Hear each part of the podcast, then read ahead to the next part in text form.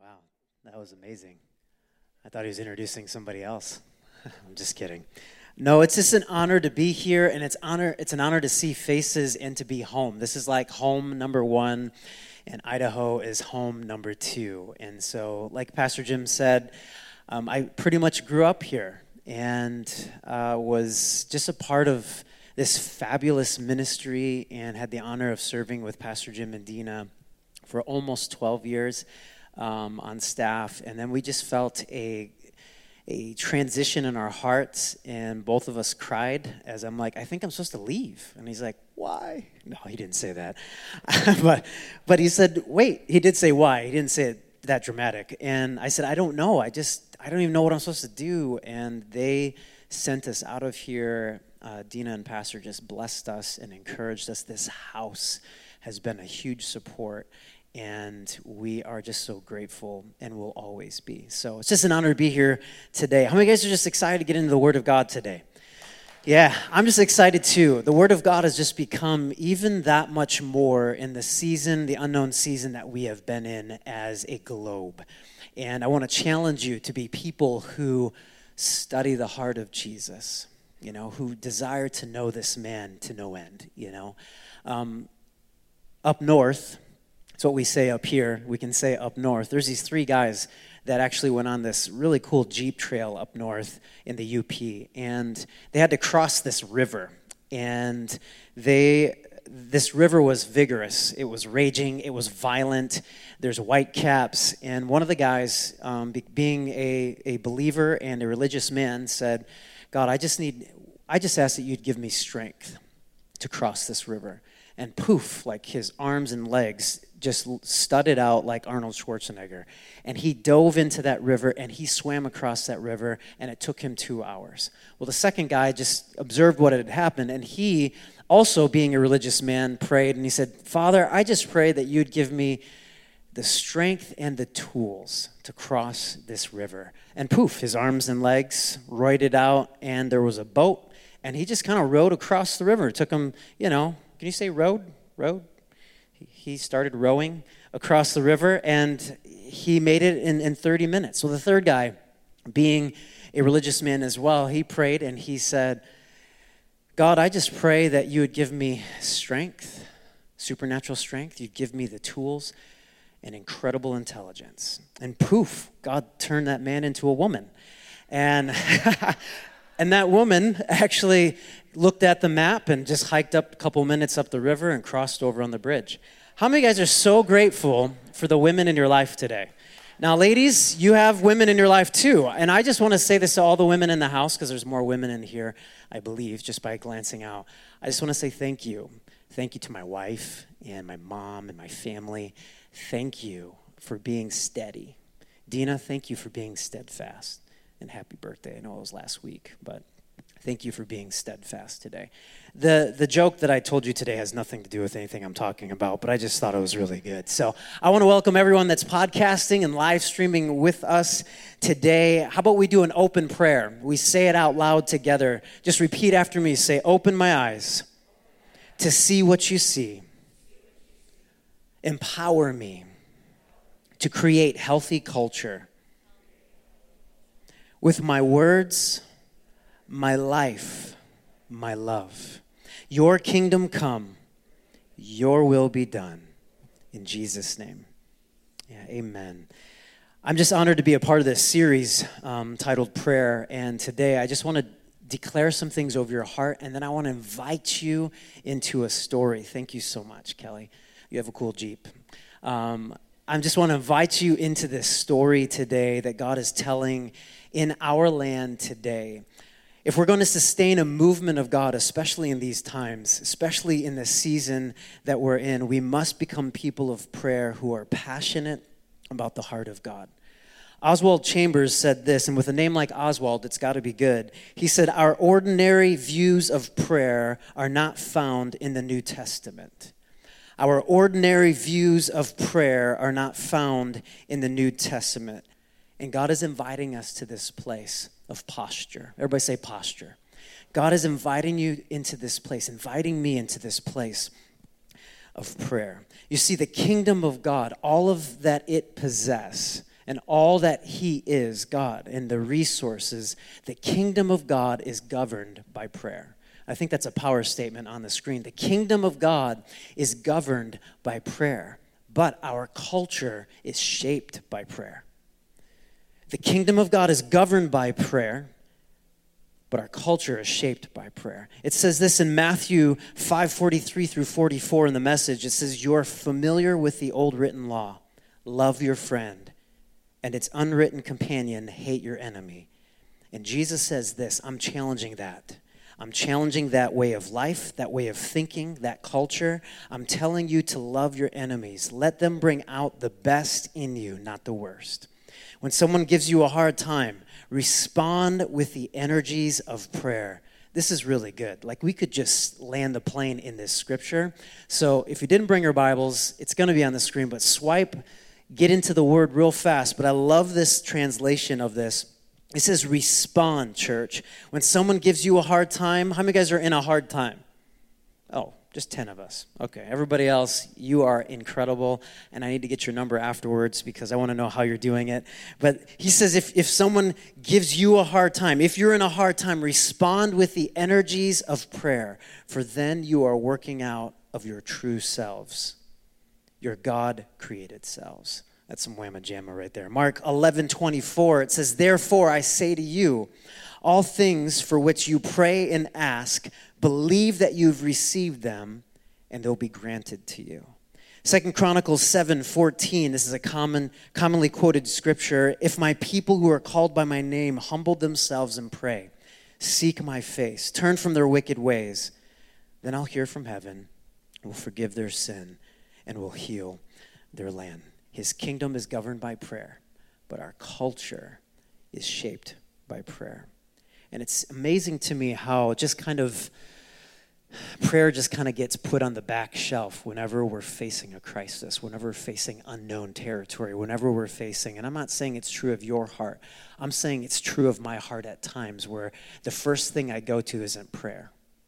And God is reminding my spirit, He's reminding His church that that should be the first choice, the first weapon of, uh, of use is to pray, is to come to this place. I love this in Colossians 4 2. It says, Devote yourselves to prayer, keeping alert in it with an attitude of thanksgiving this word devotion, and I just want to unpack it real fast because I think sometimes words lose their meaning when we just kind of just quote or just just state some scriptures and we're just kind of like, oh, that's real nice. Well, this word devote, when the Bible's talking about devotion, it actually is a commitment to some purpose or an ardent love, a steadfast, enduring love, committed in the face of trials and in the face of obstacles. The root of devotion is to devote to a sacred use. Devotion dwells dwells in the realm of quietness and is still before God. It's the serious, thoughtful, meditative heart. I was 19 years old and it was the 90s, which is crazy to say because I'm turning 40 next month and it's true. My mom has told me that this just happens things in my body don't work the way they used to. Now, some of you guys are already there or past that, and you already know what I'm talking about. Getting out of bed, you have interesting noises that take place in your knees and in your ankles, right?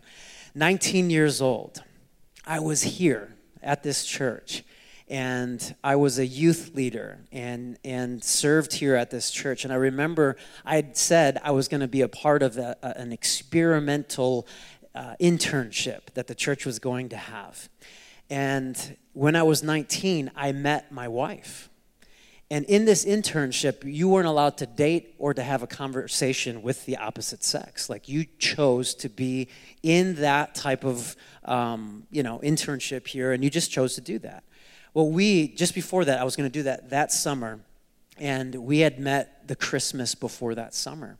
And Brooke was actually a hard catch.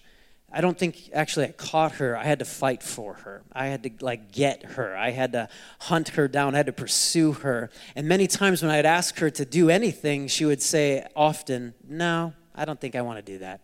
I'm like, oh, geez, I've never felt rejected before, but this is really pretty awful. Usually people say yes, but you said no. I mean, I think I'm actually a pretty good catch, but apparently I'm not. So, you know I mean? Like, these are the thoughts that are running through my head, but I'm not saying that out loud.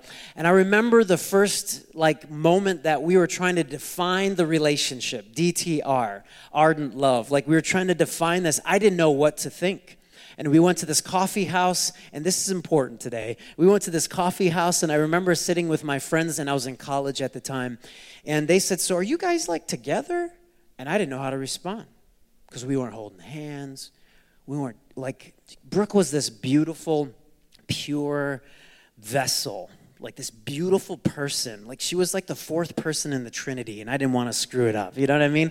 Like seriously, she was just so amazing. And I'm like, I, I don't know how to respond to this because we're just hanging out and we're developing a friendship. And, and, and, and as I'm kind of stuttering, and it felt like a whole five minutes, it was really only like, you know, a second, Brooke said out loud at the table, Yes, we're together. And I was like, Shoot, we're together.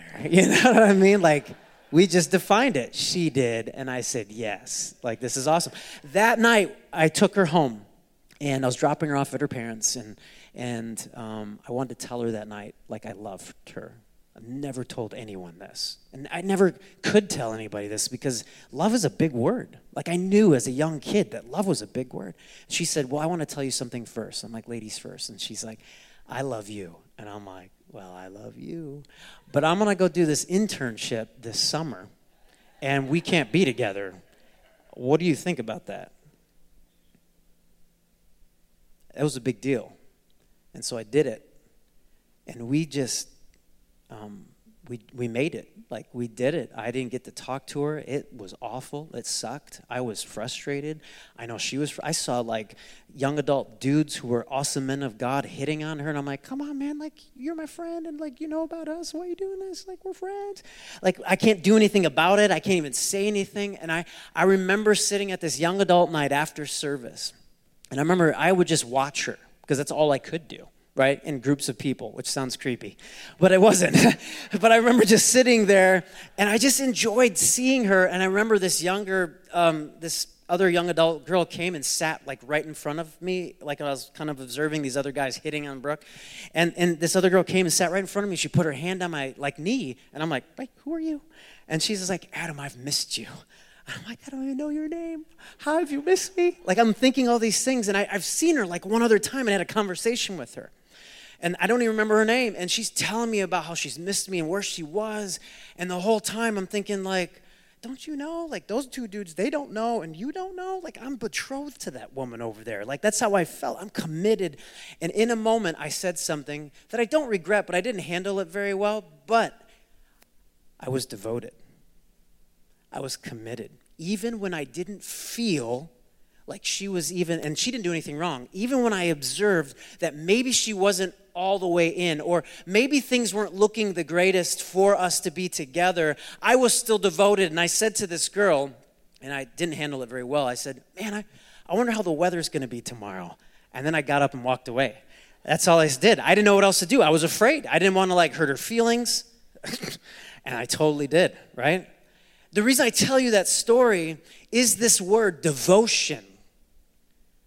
Devotion. I feel like this word committed has lost its meaning in our culture, and it's just something we, it's like optional. Prayer is this optional thing uh, uh, of a Christian, of a believer, as a son and daughter of God. And I call you to a place of ardent love. It says, devote yourselves to prayer. It's not an option, you devote yourself to prayer. There's a commitment in spite of a storm. There's a commitment in spite of a woman who puts her hand on your knee, right? You choose the latter. You choose to be, and he says, devoted to prayer, keeping alert with an attitude of thanksgiving. Everyone say thanksgiving. In our culture, we have a lot of phrases like have a nice day, good luck, take care of the luck you might have, right? Um, I'll see you soon. Like, how many of you guys have just said things and you just say it because, like, I'll be thinking of you because it's a, it's a safe thing to say. And I would say that a lot of us, we have these similar phrases in the Christian world. I'll pray for you. But then we don't actually walk and contend in the prayer in the simple phrases that we have in Christianity. And sometimes what God is trying to lead us to is that it's more than just babbling words. It's it's more than just saying a few phrases over someone. No, God is leading us to a place where we understand the foundation of prayer and the purpose of prayer. Listen to how some of our Christian culture prays, right? For example, and I've done this, I'm talking about me. Bless me and bless my family. Bless our food. Bless this night. Be with me, traveling mercies. Mercies while we travel. Apparently, we need mercies while we travel. Be with me on this date. Man, I hope that I'm able to communicate my love. Help me with this. Watch over and protect us which our interpretation is no flat tires when we're traveling, or uh, we just we did fly here from Idaho. We don't want to experience the TV show Lost. Um, I want to have a comfortable life. I want to live long and healthy. And I'm here to tell you, there's nothing wrong with any of those phrases. There's nothing wrong with asking for the prosperity of your family. But I want to challenge you to a place where you know and learn that there is more to prayer than asking God to get on your scene to work his magic. A lot of our prayers, a lot of the weight of what we say to God begins with me and ends with self. Right? If you were just to, to, to kind of be a third person in your prayer life with the Lord, I bet a lot of our prayers would sound a lot like what I just said that it's about God getting onto our scene and working His stuff in my plans, in my journey, in my, I need to know where I am going. I need to know what I need to do with my life. And somewhere along the path of life, each of us have learned that if we want something, God's going to give it to us. And I'll say this there's truth in this, there's validity in asking God for things. It actually says in the scriptures that He pays attention to every detail of our life. He cares like a good dad about his kids. No doubt, that is very true. So I'm not discrediting that. But shouldn't our prayers sound more like, make me a blessing?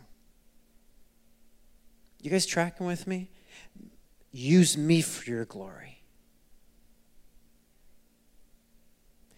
God, allow me to be the hope. Right? God, your kingdom come, not my kingdom. Your will be done.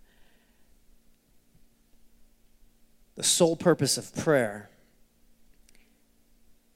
is connection with the one you speak with.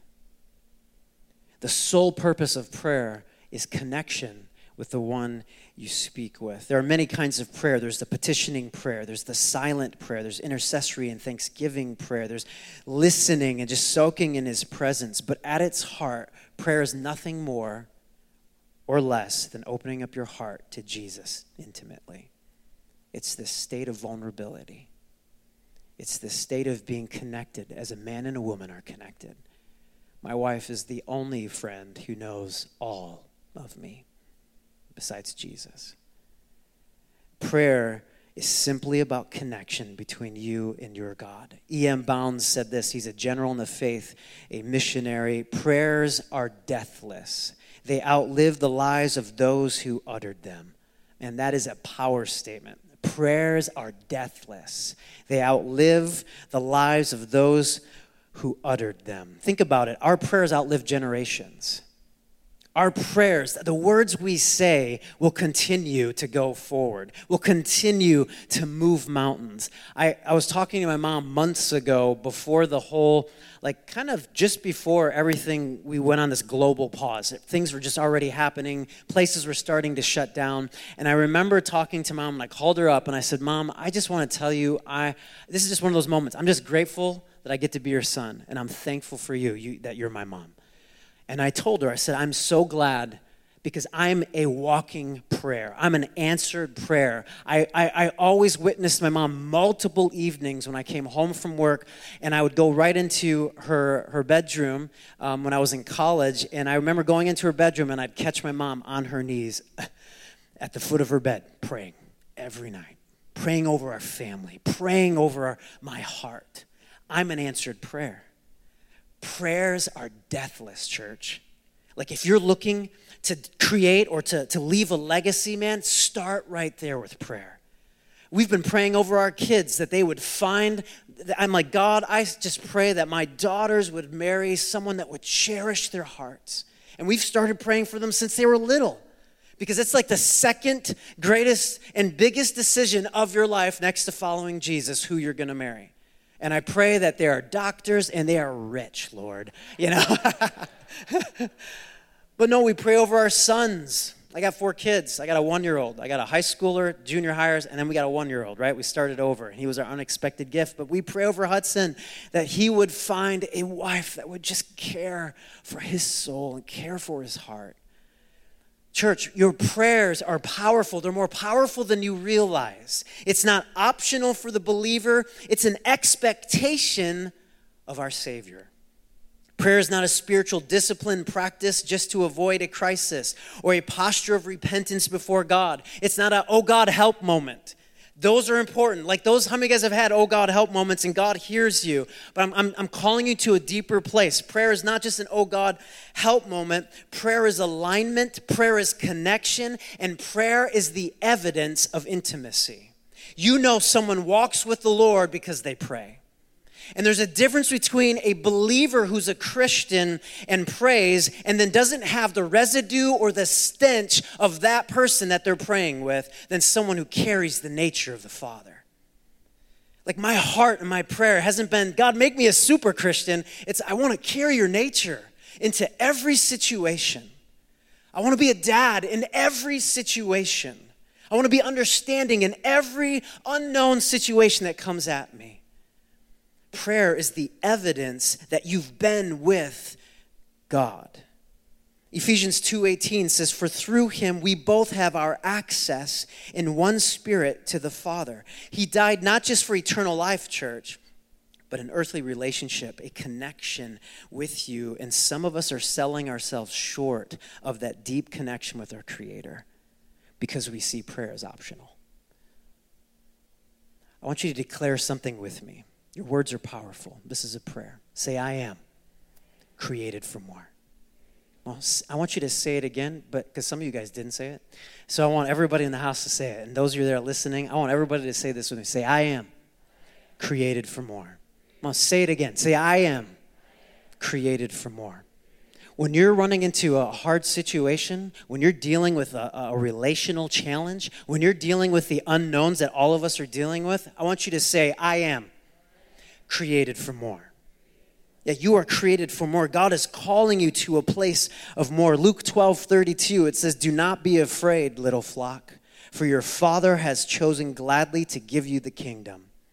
So, if I could break this down and just unpack this simple scripture behind me, this is powerful. This is Adam's translation of when Jesus is speaking to his followers. It would be this this is what this means do not allow fear to win or paralyze you. I believe you can rise above your anxiety. And then he says, What? Little flock. What is he saying? Identity, my child, my children, sons, daughters. And then he says, Your father, your dad, who is the source of all things, with a happy and sincere heart, desires to give you all that he has. That's what that scripture means. Where are you going with this, Adam? Hang with me because it's always going to come back around to this truth. It's always going to come back to the core message of who I am. In the voice translation, it says this People of the world who don't know, this is verse 30, just before 32 in Luke 12. People who don't know God pursue these things. And he's talking about things that are unhealthy. But you have a father caring for you, a father who knows all your needs. Since you don't need to worry about security, safety, about food and clothing, pursue God's kingdom first and foremost, and these other things will come to you as well. Verse 32, where we just were My little flock, don't be afraid. God is your father, and your father's great joy is to give you his kingdom. Why is this significant today? You guys still here? Is everyone good? Because I didn't get any coffee coming in. Why is this significant today? This is the biggest power statement that I have for you. You need to write this on your eyeballs backwards so that when you look in the mirror, you see it every morning. This is how big of a deal this is today. Power statement all of us believers, sons and daughters, little flock, eventually we must learn to pray from who we are and not from crisis. Eventually, you and I need to learn to pray from our identity and not from a place of fear. Why is this so important? There's very little authority in fear. There's no authority in crisis. There's desperation. There's nothing wrong with desperation, but at some point, we've made this connection with God and we see ourselves rightly before a good God. Hebrews 4:16 Therefore let us draw near. I have a lot of scriptures and we're almost done with the scriptures and I have a core scripture I want to land the plane in. But it says therefore let us draw near with confidence. Everybody say confidence. How many of you guys have ever approached God or church or a moment in the church with just feeling low, beat up, not enough. I'll never measure up. Well, what does God invite us to? Paul's inviting us, he says, with confidence. Therefore, let us draw near with confidence to the throne of grace so that we may receive mercy and find grace to help in time of need. Authority isn't about your volume, it isn't about your, your, your eloquency to pray, how eloquently you can pray. There's a time for volume, there's a time for eloquence, but at its core, authority is about position and posture. Authority is about position and posture. And I want to make this statement today because sometimes I think we forget as believers. I know I can when you get beat up a lot by circumstances in your life. You are not weaker than the devil, you are not weaker than your enemy. The only power he has is that which you have given him. He, he, he can only drive your 67 fastback if you give him the keys. And you shouldn't be surprised when that thing comes back and it's marked and it's beaten up and it's broke because you gave him the keys. But until then, you have the 67 fastback. It's out of his reach. Are you tracking with me? The enemy can, he's not stronger than you. He's afraid of who you really are. And I'm calling you to a place, church. And I want to, like I said, we're just going to get there. I just want to move there because Christ believes in you so much so that he's entrusted his kingdom into your backyard. He's given you the keys to his fastback and expects you to take that fastback and destroy the works of the enemy. John 10 10. Right?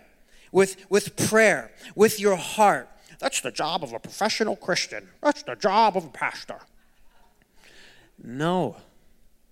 No, it's, it's not. It actually says in Luke 10 19, Jesus says to his followers, he says to his sons and daughters, he says, Behold, I have given you authority. What? Over all, right? Over all the power of the enemy. I want to ask you guys some questions today because this is important. Because eventually we've got to learn to pray from who we are, eventually, right? Because there's no authority in crisis, there's authority in position. There's authority in knowing I'm a, the king's kid. There's authority when I know I have the refrigerator rights. I don't ever have to ask if I can have cereal because it's my house, it's my refrigerator. I'm the son of the king. Right? And so come along, come, come tunnel vision, come to this place. I want you just to focus in as we land the plane here. And Keys, um, you can come up and do your thing, man. Do your thing. I want to ask you this question where do, where do you pray from? If you were to just be honest before the Lord, be honest before God, Holy Spirit, what position are you praying most from? The position of authority or the position of crisis? The position of desperation or the position of identity? Where are we praying from? I'm not anti us praying from desperation. I'm not saying that that's wrong. I'm just saying eventually we've got to move to a place. If you're only connecting to Jesus because of crisis, then you're missing out on your destiny and purpose. If, if you're only coming to Him when you need Him to show up and do His thing, you're missing out on the sole purpose of what God has destined you for. That's what I'm saying. God is inviting us to more. So I say often to our kids, I say often in our, our community at Awakened Church, that prayers of a righteous man availeth much. It's found in James 5. That the prayers of the righteous change stuff. People who are righteous, their prayers are heard by God, and then the kingdom moves because of that righteous person. Right? That's what that scripture states. I want to ask this question today How many of you guys are righteous? How many of you guys are righteous believers? If I was to, to, to, to do a scale on a scale of one to 10 and ask you, and we're going to do this. How about when I count to three, I want you to give me a number. 10 being like, man, I am righteous. I am right before God. Like today, I am sanctified, brother. One being, ah, you know, like I, I kind of, I messed up this week. I, um, I was actually in a fetal position before I came here tonight, Adam. Like, I'm a one probably. So, one, I'm not really all that righteous. 10 being like, you are fabulous, you are righteous, and all that it means. And on the count of three, I want you to shout out a number. Everyone in the room, shout out a number that you believe you are. Ready? One, two, three. Now, what I love about this illustration, Pastor Jim's done this illustration a few times for different things. What I love about it is the next question would be from me to you is why would you give yourself any number less than 10? When righteousness isn't predicated on your behavior. If you don't get this, you miss everything about the gospel. Trust me, if you don't get that it's about uh, your authority and who you are is what God is trying to lead you to, you'll miss everything. And this will just be another religious practice. This will just be another performance based thing that we do that has no meat or, or purpose. What I love about this illustration is it reveals the character or the heart of a believer and where they see themselves before the Lord. Isn't it easy to believe that I'm saved, but it's another to believe that I'm holy? It's easy to believe that I'm, I'm probably going to get to heaven because I said the spell that got me out of hell, man, like many years ago, right? I said these words, so I'm believing that, that God's going to rescue me and take me to heaven, but it's one thing to believe that I'm righteous before a good God. And God is inviting you to this place where you don't see yourself as millions of others or billions of others who pray to God and your prayers don't matter. How many guys are righteous in this room? I want to take you on this little journey, Romans. And I think last year you guys, we did a study last year in the book of Romans. Was that last year? Last summer? I can't remember. You invited me to come speak. It doesn't matter. Whatever. I don't remember either. Could have been two years ago, for all I know. Um, Romans three ten. It says this that as it is written, no one, not one person, is righteous. Right? Isn't it interesting that I think most of us read the scripture to affirm what we think we're not instead of to affirm our faith? I think a lot of us approach the scripture to affirm our fears and our doubts before affirming who we are. And so in this moment, I have had people argue with me, but Adam, it says in the scripture that no one's righteous. So how can you call yourself righteous? Hang with me because this is a moment where, where Paul is having a sermon. And this is actually the sermon that's long winded. And you guys ever heard of Eutychus? The guy that fell out of the window because Paul was preaching so long and he died? Right? If your neighbor is sleeping, wake him up right now because. Uh, if you die, I don't have the same faith that Paul had to raise him back up from the dead. So Eutychus, he raises him from the dead, and then he goes right back to preaching. Anybody familiar with the story? Well, he's actually teaching. He's this is his teaching. This is his sermon. So it's a Romans isn't just separate books. It's actually a complete thought. It's a long, complete thought. And so he goes on in Romans 4, and this is what he says, which is interesting. So 310, he says, As it is written, no one's righteous, not one. And then 4, he says, 4 through 6. Now, to the one who works, wages are not credited as a gift, but as an obligation. In other words, if you work and earn things, that's what you receive. You receive the wage that is due because of your work. Verse 5 However, to the one who does not work but trusts God, who justifies the ungodly, their faith, their faith their faith in Christ is credited as righteousness. David says the same thing when he speaks of the blessedness of the one to whom God credits righteousness apart from works in the book of Psalms. What's interesting about this, it's not who you are that holds you back or from connecting to God, it's who we think we are not. It's not who you are that holds you back, church. You just don't know who you really are because when you know who you are, you know what to do. authority comes from a place of identity. There's no authority in crisis, there's authority in position. There's authority in that you carry the name of Jesus. I love another uh, uh, translation actually says God's work is enough. Man, God's work is enough. You got to get this today. God's work is enough, but no one earns God's righteousness, right? Verse 5. It can only be transferred when no when we no longer rely on our own works. Hear me today, nothing you will do in your own strength can be the determining factor for your righteousness.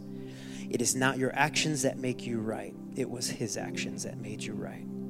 And if it's not my actions, my good actions that can make me right, and I'm going to challenge some of your guys' theology just, just a little bit, and then I want you to talk to Holy Spirit about it.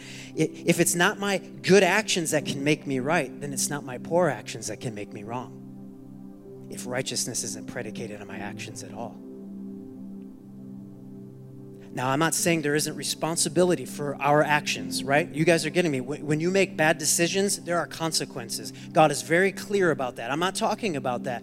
But bad bad behavior is not because I'm I, I, I, I keep messing up. Isn't because I, I got to change my behavior. It's called I have a broken relationship. I've missed the mark. I've missed the mark on connection with God, right? Jesus says something powerful in John. He says, "If you love me, you'll obey me." In other words, Obedience is the fruit of relationship.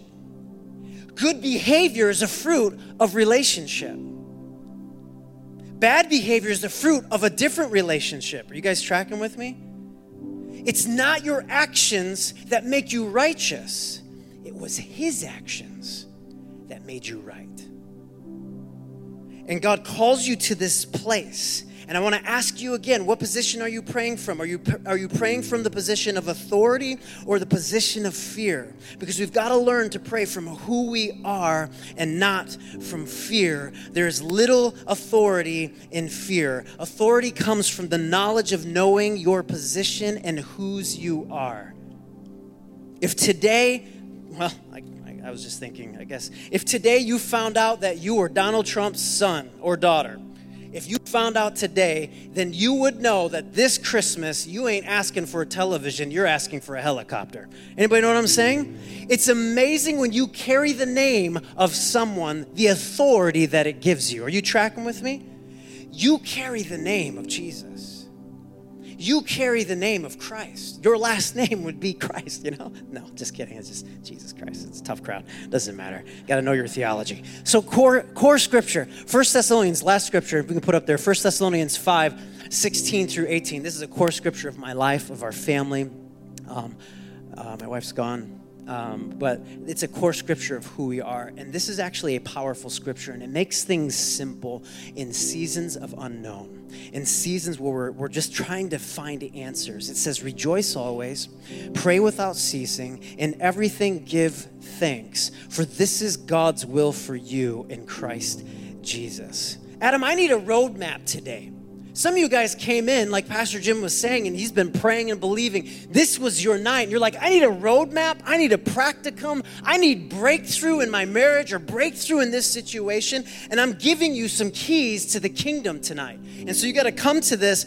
Like, Adam, I, I, don't, I don't think I need another scripture. Trust me, you need the voice of God in your life. And it says, Rejoice always, pray without ceasing, in everything give thanks. Well, what do I do in an unknown season? What happens if the economy bails or breaks or fails, Adam? What happens if politically it doesn't go the way that I'm hoping, or politically or emotionally I don't respond the way I should? Rejoice always. Pray without ceasing, and in everything, and notice it doesn't say for everything, it says in everything give thanks. Because in order, some of us believe that in order for us to give thanks, something has to be happening, good has to be happening for me to count the blessings in my life. Notice it doesn't say for everything, it says in everything. Whatever you're going through, you choose to give thanks. What I love about these scriptures is that each of these practices, because that's what they are, are choices regardless of whatever is happening around us. Like they're, regardless, guess what? It doesn't matter what demographic, rich, poor, middle class. It doesn't matter, black, white, all the other colors in between, or after or before, whatever they fall in the color scale. It doesn't matter. Guess what? All of us have the opportunity to practice rejoicing, praying, and giving thanks. I love this because this, these practice, practices call our feelings to alignment. You don't have to feel full of faith. Things don't have to be perfect in your life to rejoice, pray, and give thanks. What I love about these scriptures is that if you were to look at it, what stands out about it is that God's will, because it says what at the very end of it, for this is God's will for you in Christ Jesus. God's will isn't merely focused on a career path. I, I sit with young adults and I sit with older adults who are 50s and 60s. Adam, I don't know what to do with my life. What am I supposed to do? And I'm like, Rejoice always, pray without ceasing, and give thanks. If you do that today, you're in the will of God. How do you know? Uh, it's in the Bible. it says right here. It, these are the words of Jesus. It's not, we complicate everything, we overcomplicate prayer right? And the other thing you can pull from here is that these practices are all acts of your will. They're all acts you get to choose at any moment. How many of you guys felt like you had an opportunity this week to rejoice? No one felt like they had it. How many of you guys had an opportunity this week because you felt like giving thanks when someone cut you off? Oh, bless his heart. Right? Nobody feels like it. But that's what I love about these. This is like church, this is your secret weapon. Prayer is your secret weapon. Giving thanks is your secret weapon. When I'm discouraged, and I was just telling Pastor Jim, I, I made a list of like a week, a typical week for a pastor, and I had just done a funeral, a suicide of a 21 year old of a family in our church. And then the next day, I heard tragic news about another family. And then the next the next day literally brooke and i are sitting with a couple and they just had affairs. And i'm like it's insane. I'm sitting with these people and a whole week went by and we're bickering about hashtags and we're bickering about all these different things. And it's like man there's real people with real issues and they need a real god. And our secret weapon, we're just not practicing it. And so at the end of the week, I remember telling Brooke, she's like, Adam, what are you doing? I'm like, I'm taking a day off. I'm not going in. And I know that there's staff meeting. And I said, I just need a personal day and I'm not going to do it. You're going to do a great job of leading it. And, and I just need to stay home with the kids. And so I did. I just took a day off. And I, I was taking a walk with my one year old son. and, and, and we go on walks all the time because that's what you do when you want to run them down so they can take a good nap. And so we're just taking a walk and hanging out and we're exploring and looking at pine cones and trees. And he's talking about the park, park, park. And he's just telling me what he did at the park. 45 minutes in, we're going on this long walk. In a moment, I said out loud, early morning, I said, God, thank you that I get to raise this son of mine. Thank you that I live in this neighborhood and we get to find pine cones. I'm talking out loud, like I'm saying this. You know why I'm saying this out loud? I bet the neighbors thought I was crazy because it's quiet in our neighborhood. It's beautiful. And there's trees, there's a green belt, and we get to go on this like cool little pathway that they have, and you can ride your bike and walks, and it's beautiful. And I'm just saying it out loud in, in people's back, backyards. Thank you that I live the life that I get to live. You know why I was saying it out loud? Because this mind of mine thinks a lot of lies and thinks of hopeless situations and hurts for all the people that it has to encourage. But did you know that it's hard to think a lie when you're speaking the truth? It's hard to feel a certain way when you start speaking the truth. And the moment that I got to my third thank you, I was just so grateful to be alive. I get to live in 2020. It's going to be a memorable year. I hope it's only one year. but I'm alive today. Do you guys see what happens? I don't feel like praying. man, when you start declaring the promises of God, when you start saying, God, use me instead of bless me, God, make me a blessing, it's amazing how aligned your heart comes into truth. And what does it say in Matthew 5? It says you're operating in your truest selves when you respond in prayer. When you respond, well, I thought I was supposed to respond with like a, you know, a, a, a banner, a, you know, whatever, what I believe. It's like, no, you respond with prayer the energies of prayer because it is your truest self. It is your truest God given identity. Rejoicing, praying without ceasing, and giving thanks. So I want to pray for you guys. Oh, oh yeah. So um, how many of you want to want God's will for you in, in tough times? How many guys want to walk in God's will? Last power statement. Can you put that on the screen? Oh, sorry. Sorry, Chris Doback. Didn't mean to call you out. I love you. The last power statement, if you have it. The will of God naturally becomes the will of believers through an intimate relationship with Jesus through prayer. Your will will start to align with God's through the channel of prayer. That's why it's not optional. It's your way of finding out who you really are and being able to run in who you really are. I call you to a place of ardent love. And so, how many of you guys want God's will for you during tough times? Yeah. Rejoice always. Pray without ceasing. In everything, not for everything, in everything, give thanks. For this is God's will for you in Christ Jesus. So, I want to pray for you guys today. Father, I just ask that over the next few days,